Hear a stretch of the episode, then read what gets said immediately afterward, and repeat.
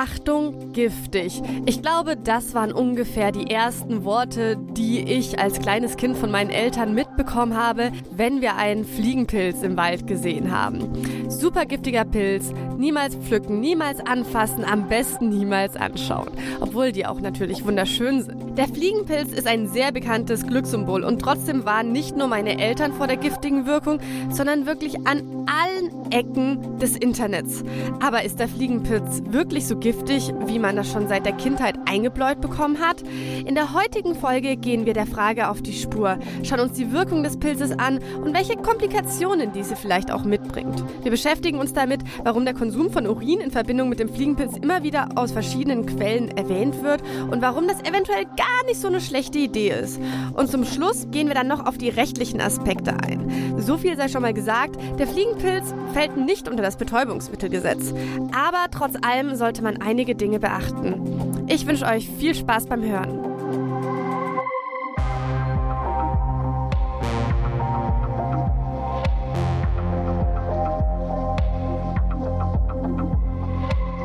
Psychoaktiv. Euer Drogen- und Alkohol-Podcast mit Stefanie Bötsch. Zieht's euch rein.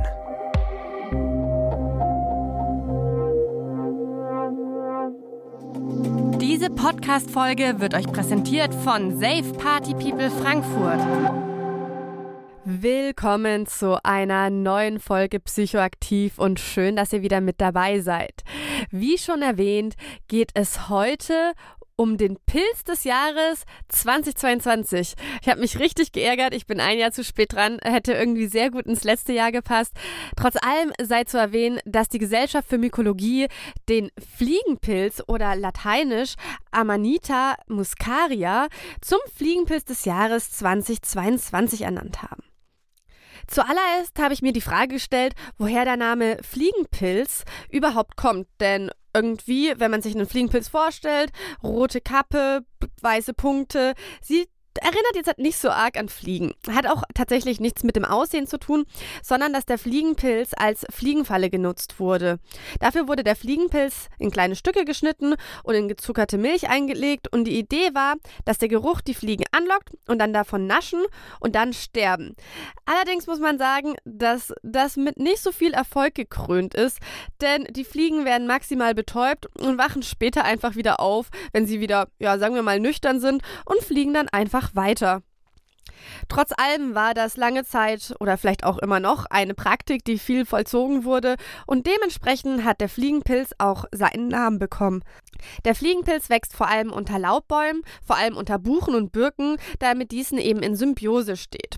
Der Fruchtkörper erscheint in Mitteleuropa zwischen Juni bis Winteranfang, aber hauptsächlich von Juli bis Oktober. Ihr habt euch bestimmt schon gedacht, dass wenn wir den Fliegenpilz hier durchnehmen, in dem Podcast besprechen, wird er nicht einfach zum sofortigen Tod führen, weil das wäre irgendwie kein, kein Stoff für eine Substanzfolge. Wir reden heute über den Fliegenpilz aufgrund seiner psychoaktiven Wirkung und die wichtigsten psychoaktiven Komponenten des Fliegenpilz ist Muskimol und Ibotensäure. Muskimol wird erst durch die Dekarboxylierung der Ibotensäure gewonnen und ist nicht natürlich im Fleisch des Pilzes vorhanden. Wie das genau funktioniert, das schauen wir uns später an. Jetzt steigen wir erstmal in die Geschichte ein.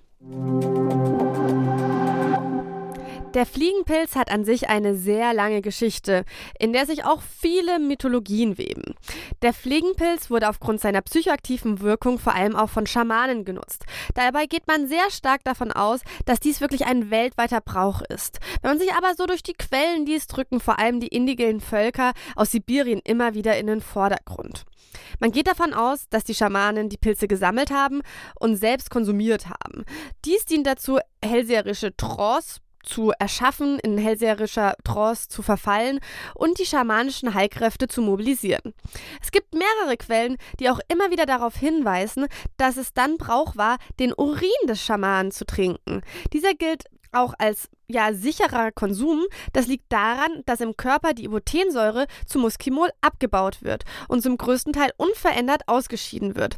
Deswegen zählt diese Konsumart auch als sicherer, als die Pilze selbst so zu essen, da die Ibotensäure als Nervengift bekannt ist und die für die Wirkung relevante Wirkstoff eben Muskimol ist. Aber darauf kommen wir später auch nochmal, wenn wir uns die Wirkung anschauen. Aber Ich wollte damit nur darauf hinweisen, dass tatsächlich schon in der Geschichte und schon im initialen Gebrauch von Fliegenpilzen schon bekannt ist, dass man gemerkt hat, dass sozusagen der Konsum von Urin eben als weniger schädlich sich erwiesen hat. Dass der Fliegenpilz für den Schamanismus genutzt wurde, ist uns allerdings erst so im letzten Jahrhundert bekannt worden. Man geht allerdings davon aus, dass dies ein Brauch ist, der bis in die Steinzeit zurückreicht. Allerdings geriet der Brauch auch immer wieder in Vergessenheit, denn es gab ja auch Psilocybepilze und die hatten halt eine sowohl verträglichere Wirkung als auch eine stärkere visionäre Wirkung, was dafür gesorgt hat, dass eben auch Psilocybepilze mehr genutzt wurden als zum Beispiel der Fliegenpilz. Wie schon gesagt, gibt es viele Geschichten, Erzählungen und Sagen, die mit dem Fliegenpilz in Verbindung gebracht wird. In seinem Buch Der Geheimkult des heiligen Pilzes von 1971 hat der Jesuit John Allegro die Theorie aufgestellt, dass Jesus ein Fliegenpilz war und das Urchristentum an sich ein Fliegenpilzkult war. Der Fliegenpilz stellte dabei das Fleisch Christi dar, während der Rotwein das Blut darstellte. Das wurde dann gemeinsam in einem nächtlichen Kulturkreis, aka Abendmahl, verspeist. Das ist allerdings nur ein Beispiel von mehreren. Es gibt zum Beispiel auch Beispiele aus den griechischen Sagen. Wer also das sehr interessant findet, sollte auf jeden Fall mal äh, ja, in die Richtung googeln. Es gibt wirklich abgefahrene Stories, die mit dem Fliegenpilz in Verbindung gebracht wird. Unter anderem auch was vielleicht auch Weihnachten mit dem Fliegenpilz zu tun hat.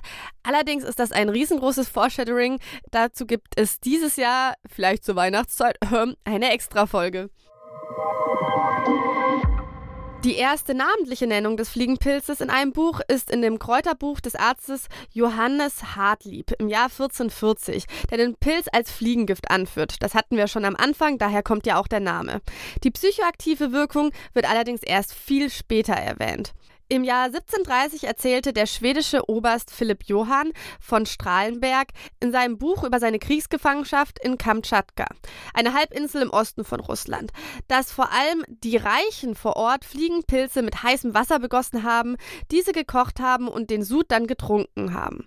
Auch hier in dieser Beschreibung gibt es wieder ja die Erwähnung vom Trinken des Urins. Und zwar, dass die armen Menschen, die sich die Fliegenpilze eben nicht leisten konnten, gewartet haben, dass die Reichen zum Urinieren rauskamen aus ihren Häusern und dann eben ihnen die Holzschüssel hingestreckt haben, damit sie eben den Urin auffangen können und diesen dann trinken können. 1880 wurde dann von einem italienischen Arzt auch empfohlen, auf den Fliegenpilz als Rauschmittel umzusteigen, wenn der Alkohol mal knapp ist. Weitere Nennungen gab es auch von Sibirienreisenden, die eben auch immer wieder die psychoaktive Wirkung des Fliegenpilzes in ihren Büchern beschrieben haben. Ich selbst nutze zur Erarbeitung meiner Folgen auch immer gerne das Werk von Dr. Louis Levin namens Fantastica. Das ist nämlich von 1927 und auch hier wird die Wirkung und das Vorkommen des Fliegenpilz ausführlich beschrieben. Für mich interessant war auch noch die Behauptung, die ich in einer Quelle gelesen habe, dass Fliegenpilze vor allem in Litauen in ländlichen Gegenden auf Hochzeiten eine wichtige Rolle gespielt haben und einfach Teil des Festmahls waren. Ich weiß nicht, ob ihr es wisst, aber das letzte Semester von meinem Bachelor habe ich in Litauen in Vilnius gemacht, war eine richtig geile Zeit, kann ich nur als Auslandssemester empfehlen, war echt richtig spaßig. Naja, auf jeden Fall interessieren mich dann solche Sachen dementsprechend auch immer extra. Und ich habe einen Kumpel angeschrieben aus Litauen, ob er davon schon mal gehört hat, dass eben Fliegenpilze in dem zeremoniellen Akt des Heiratens so eine Rolle spielt, beziehungsweise das Teil des Festmahls ist, was ja schon verrückt ist. Er hat es aber tatsächlich noch nie gehört. Also er weiß, dass manche Menschen Fliegenpilze sammeln, um eben die psychoaktive Wirkung auszuschöpfen. Aber im Rahmen von Hochzeiten hat er da tatsächlich noch nie was gehört. Ich habe auch keine zweite Quelle dazu gefunden, fand es aber einen interessanten Side-Fact. Der Fliegenpilz wurde aber auch medizinisch angewendet. Im 19. Jahrhundert wurde er als Hausmittel gegen Epilepsie und Fieber verordnet oder auch äußerlich gegen Fistelgeschwüre. Aktuell gibt es auch noch homöopathische Mittel mit dem Wirkstoff des Fliegenpilzes und zwar ist das zum Beispiel Muscasan. Das ist zur Behandlung von Übererregbarkeit von Suchterkrankungen, Verwirrungszustände, Folgen von Drogen- und Medikamentenmissbrauch und Blasen- und Darmentleerungsstörungen. Fand ich ja sehr interessant. Ein anderes wäre zum Beispiel Cefamanid. Das ist zur Behandlung von Erregungs-, nervöse Erschöpfungs- und Verstimmungszuständen und zur Unterstützung von Behandlung bei Krämpfen und Lähmungen. Allerdings, ich möchte es hier betonen, homöopathische Mittel, ja? Kommen wir nun zur erwünschten Wirkung. Man hat ja vielleicht schon, wenn man so ein bisschen die geschichtlichen Schilderungen gehört hat, ein bisschen eine Idee, in welche Richtung es wirkungstechnisch gehen soll. Allerdings möchte ich vorab erstmal sagen, dass die Wirkung tatsächlich auch als Erkrankung beschrieben wird, und zwar dem Pantherina-Syndrom. Dies ist ein Vergiftungssyndrom, das vor allem mit dem Fliegenpilz in Verbindung gebracht wird und woher auch die Annahme stammt, dass der Fliegenpilz so stark giftig ist und zum Tod führt. Allerdings wird in den Symptomen eben auch eine Wirkung beschrieben, die Menschen, die bewusst Fliegepilze konsumieren, für Rauschzwecke einfach auch abzielen und haben wollen. Wenn wir von Vergiftungssyndrom reden, dann verbinden wir das meist automatisch mit einem tödlichen Ausgang oder zumindest, dass es uns sehr, sehr, sehr schlecht geht. In diesem Falle ist es halt auch schlichtweg abhängig vom Ausgangspunkt des Konsumenten. Wenn ich den Fliegenpilz gezielt konsumiere, um eine psychoaktive Wirkung zu bekommen, dann fällt es mir sehr schwer, den Begriff Vergiftung damit in Verbindung zu bringen. Aber da rutschen wir auch, glaube ich, in eine kleine philosophische Debatte. Trotz allem möchte ich hier an dem Punkt auch mal den Vergleich ziehen, dass die Alkoholvergiftung in vier verschiedene Stadien eingeteilt ist. Und dabei fängt das erste Stadium einer Alkoholvergiftung bei einer Promille an. Ich habe dafür mal ganz kurz für euch den Promillerechner angehauen.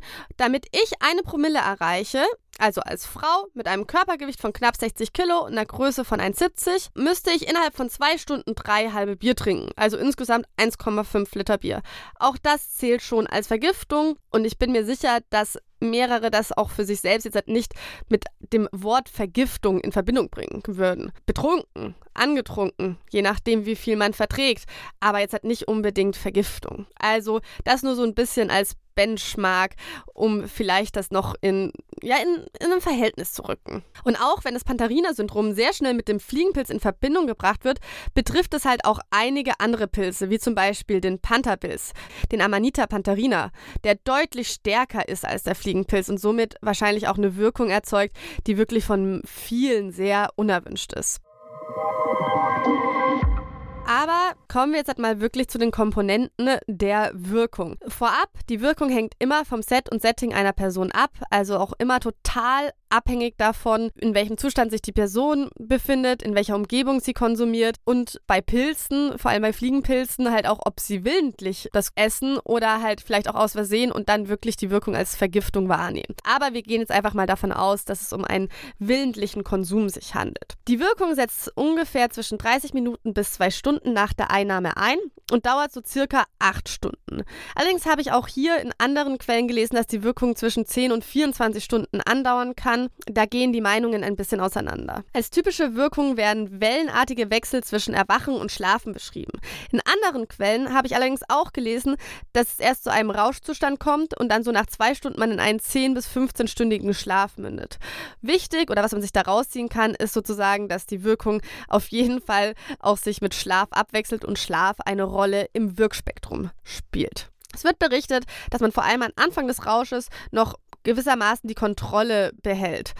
Und man fühlt sich beschwingt und dies wird auch ziemlich oft wie so ein Alkoholrausch verglichen. Das kommt halt aufgrund von auftretenden Verwirrung, von Sprachstörungen, von Gleichgewichtsstörungen. Allerdings finde ich diese Vergleiche immer so ein bisschen schwierig, weil es halt so das Ganze etwas vorprimet. Man kann es sich vielleicht besser vorstellen, wenn man nur den Alkoholrausch kennt, aber da finde ich halt auch immer schon ein bisschen die Gefahr, weil halt viele Menschen einfach nur den Alkoholrausch kennen und dann immer versuchen, mit dem einzigen Rausch, den sie kennen, Vergleiche zu setzen und damit halt sozusagen die Einzigartigkeit von anderen Räuschen etwas in den Schatten stellt, die eben durch andere Substanzen erzeugt werden. Ich finde das so ein bisschen, wenn Menschen einen immer erzählen, wenn sie irgendwas Neues im Ausland probiert haben, das hätte wie Hühnchen geschmeckt, obwohl es was komplett anderes ist. Das ist so ein bisschen das gleiche Phänomen. Phänomen. Immer halt sozusagen der, der Versuch, das in eine Schublade reinzustecken, die man eben schon hat. Kann hilfreich sein, kann aber auch sehr in der Wahrnehmung einschränken. Zentral ist eben auch eine visuelle und auditive Überempfindlichkeit. Das bedeutet, dass sowohl auch das Sehen und auch das Hören sehr stark intensiviert wird. Außerdem wird immer von Halluzinationen berichtet, von lebhaften Farbwahrnehmungen und das Gefühl von Stillstehen der Zeit. Vor allem, wenn es aber um echte Halluzinationen geht, da streiten sich so die Quellen ein wenig. Und wenn man dann eben in den Schlaf verfällt, der ja auch eine große Rolle spielt, hat man meist auch sehr lebhafte Träume. Wie entsteht diese Wirkung im Gehirn? Ich habe ein bisschen was zur Pharmakologie zu Muskimol gefunden, von dem Inhaltsstoff, von dem wir ja schon wissen, dass er für die psychoaktive Wirkung zuständig ist. Schauen wir also mal rein. Muskimol hat einen ungewöhnlichen Wirkmechanismus, wenn man ihn mit anderen Psychedelika oder Dissoziativa vergleicht. Denn Muskimol ist ein sehr potenter GABA-A-Agonist. Er aktiviert also den Rezeptor für GABA. Das kennen wir vor allem aus Downern wie Benzodiazepinen oder Opiaten. Allerdings bindet Muskimol wirklich an der gleichen Stelle wie der körpereigene Neurotransmitter GABA selbst. Benzos und Opiate binden an eine andere Stelle des Rezeptors. Muskimol hat sich als Partialagonist erwiesen. Das bedeutet, dass er im Vergleich zu Reihenagonisten den Neurotransmitter nur zu einem Teil imitiert und nicht voll. Dass Partialagonisten mit dem GABA-Rezeptor eine psychoaktive Wirkung erzeugen, kennt man aber auch schon von anderen Substanzen wie Zolpidem, das auch eben zu einer halluzinogenen Wirkung führen kann. Bei Ibotensäure ist es so, dass sie durch längere Lagerung oder hohe Temperaturen durch Dekarboxylierung in Muskimol umgewandelt wird oder halt eben im Körper. Ibotensäure selbst ist als Nervengift bekannt. Es ist dementsprechend auch sehr ratsam, die Pilze zu trocknen, um dafür zu sorgen, dass die Ibotensäure wirklich auf ein sehr geringes Level kommt. Werbung Zu den unerwünschten Wirkungen zählen Verwirrung, Schwindel und Müdigkeit, aber auch Unruhe und Angstgefühle, Muskelkrämpfe, Lähmungen und starke Erregung, Mundtrockenheit. Außerdem kann es zu Erbrechen, Speichelfluss und Durchfall kommen. In einer Quelle wurde außerdem darauf hingewiesen, dass auch die Pflückzeit einen Einfluss auf die Wirkung hat. Dabei zeigte sich, dass im September gepflückte Pilze weniger Übelkeit, aber auch weniger narkotische und visuelle Effekte zeigen als im August gepflückte Pilze. Diese Aussage stützt sich allerdings auf sechs Einnahmen mit einer Gruppe von fünf Menschen. Also ein sehr kleines Experiment, aber ich fand diese Info so am Rande mal sehr spannend. In seltenen Fällen kann es auch zu Spätfolgen kommen, wie Lustlosigkeit, leichte Ermüdbarkeit und Gedächtnisschwäche.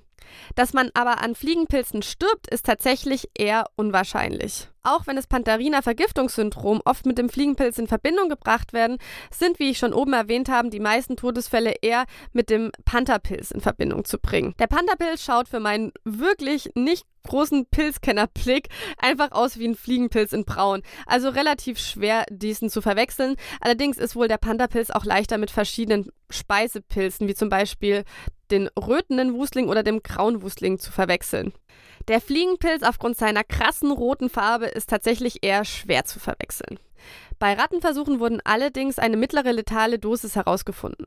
Diese lag bei 45 Milligramm pro Kilogramm oral und bei Mäusen bei 20 Milligramm pro Kilogramm oral. Die mittlere letale Dosis drückt im Prinzip einen Wert aus, bei dem die Hälfte der Versuchstiere gestorben sind.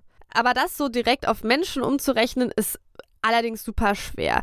Es gibt Quellen, die sagen, dass man ab 10 Pilzen eine tödliche Dosis erreicht oder auch bei 100 Gramm Frischpilzen. Allerdings sind nur sehr, sehr wenige Todesfälle, die sich wirklich auf den Fliegenpilz zurückführen lassen, bekannt. Außerdem gibt es keine Hinweise darauf, dass der Fliegenpilz abhängig machen kann.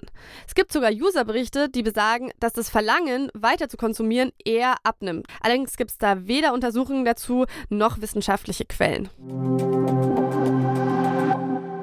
Wie schon vorab angeteasert, fällt der Fliegenpilz nicht unter das Betäubungsmittelgesetz, also dem BTMG.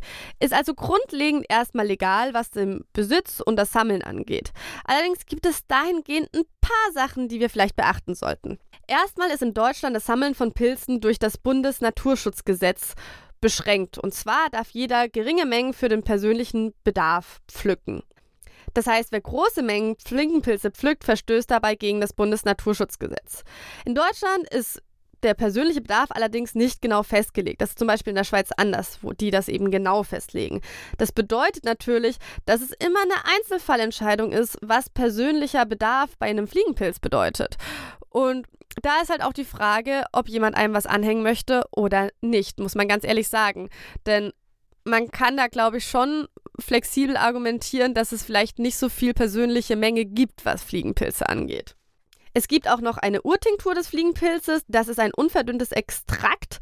Das eignet sich eben zur Herstellung für homöopathische Arzneimittel und das liegt der Apothekenpflicht. An sich ist aber die Weitergabe von Fliegenpilzen oder seiner Wirkstoffe nicht ganz unproblematisch, beziehungsweise kann problematisch werden.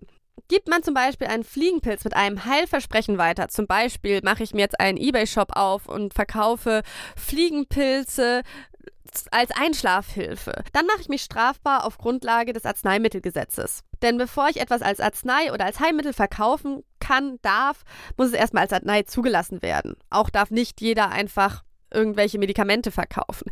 Ist natürlich nochmal ein bisschen anders, wenn es so um Nahrungsergänzung geht, aber so tief wollen wir jetzt halt mal nicht reingehen. Ist auf jeden Fall nicht einfach so zu verkaufen. Und zu guter Letzt kommt es halt eben auch noch zu dem Aspekt der Körperverletzung, wenn ich Fliegenpilze weitergebe. Also, wenn ich an sich berauschende Mittel weitergebe und das zum Beispiel unter einem falschen Vorsatz mache, im Sinne von, ja, die sind voll harmlos, alles easy, Top-Trip, mach dir keine Sorgen. Und der hat dann einen total schlechten Trip und den geht super schlecht und der sieht das eben auch als Körperverletzung an und zeigt einem dahingehend an, kann einem das durchaus so ausgelegt werden. Ich habe dieses Mal den legalen Status etwas ausführlicher gemacht, weil ich in mehreren Internetquellen den gleichen Satz gelesen habe. Und zwar, wer psychoaktive Pilze trocknet, erwirbt, anbaut oder sonst wie als Rauschmittel verarbeitet, handelt gesetzeswidrig und macht sich strafbar. Da dieser Satz wirklich gleich in mehreren Internetquellen fast wortwörtlich drinsteht, wollte ich eben das ein bisschen differenzieren. Denn so an sich ist dieser Satz nicht richtig, wie wir gerade an den vorherigen Beispielen gemerkt haben. Ich habe dementsprechend aber auch einfach mit mehreren Experten gesprochen, um den Sachverhalt zu klären, denn was die ganzen Quellen anging, bin ich da tatsächlich nicht weitergekommen. Aber was wir uns merken können, kritisch wird es vor allem, wenn es um die Weitergabe geht und auch beim Pflücken zwecks des Bundesnaturschutzgesetzes. Der Fliegenpilz ist allerdings nicht in allen Ländern legal, zum Beispiel in Australien, Rumänien, sogar in den Niederlanden. Thailand und das United Kingdom regulieren eben den Pilz über ihre Gesetze. Was die Nachweisbarkeit betrifft, habe ich leider keine Quelle gefunden, die überhaupt nur Hinweise darauf gibt, wie lange der Konsum von Fliegenpilzen im Urin oder im Blut oder irgendwo nachweisbar ist. Wir haben aber jetzt halt wirklich an mehreren Stellen dieser Folge gehört, dass man eben den Urin konsumieren kann, weil da eben der Muskimolstoff als Reinstoff mit drinnen ist. So, das würde für mich bedeuten, dass wenn man es drauf anlegt, dass man es auf jeden Fall im Urin nachweisen kann. Und ich habe auch gelesen, dass es durchaus Verfahren gibt. Aber diese Verfahren ging eher darum, dass man es überhaupt nachweisen kann und nicht wie lange. Ich glaube auch, oder ich habe das auch noch nie gehört in irgendeinem Kontext, dass irgendwie auf Muskimol getestet wird im Urin. Also kann mir da tatsächlich aktuell kein Szenario vorstellen. Und was den Mischkonsum angeht, vorab sollte man da immer sagen, dass man den Mischkonsum im besten Fall immer vermeiden sollte, dass in den meisten Fällen zu einem deutlich höheren Risiko kommt. Wo man beim Mischkonsum beim Fliegenpilz wahrscheinlich am meisten achten sollte, ist alles, was eben auch an den GABA-Rezeptoren ansetzt. Davon wird im Allgemeinen abgeraten, das dann zu mischen. Damit meine ich zum Beispiel Benzodiazepine, Barbiturate und andere Downer wie Alkohol und Opiate. Ja, Leute, das war es schon mit dieser Folge zum Fliegenpilz. Ich fand es so cool, diese Folge zu recherchieren, weil ich so viel gelernt habe und selbst nicht so viel über den Fliegenpilz wusste. Und ja, hat super viel Spaß gemacht, die Recherche. Wenn euch diese Folge gefallen hat, sagt es gerne euren Freundinnen, Freunde weiter. Gebt mir ein Like bzw. eine Bewertung über Spotify oder auch über Amazon Podcast geht das. Oder egal, wo ihr gerade hört und Bewertung abgeben kann. Sowas hilft mir wirklich mega und ich freue mich, wenn wir einfach in einer noch größeren Gruppe über psychoaktive Substanzen reden, dass psychoaktive Substanzen ins Gespräch kommen und man eben aufhört, nur so von Hören, Sagen, Halbwissen zu verbreiten, sondern wirklich wissenschaftlich fundiert versucht, dieses Thema anzugehen. Und sonst sehen wir bzw. hören wir uns in zwei Wochen. Bis dann. Tschüss.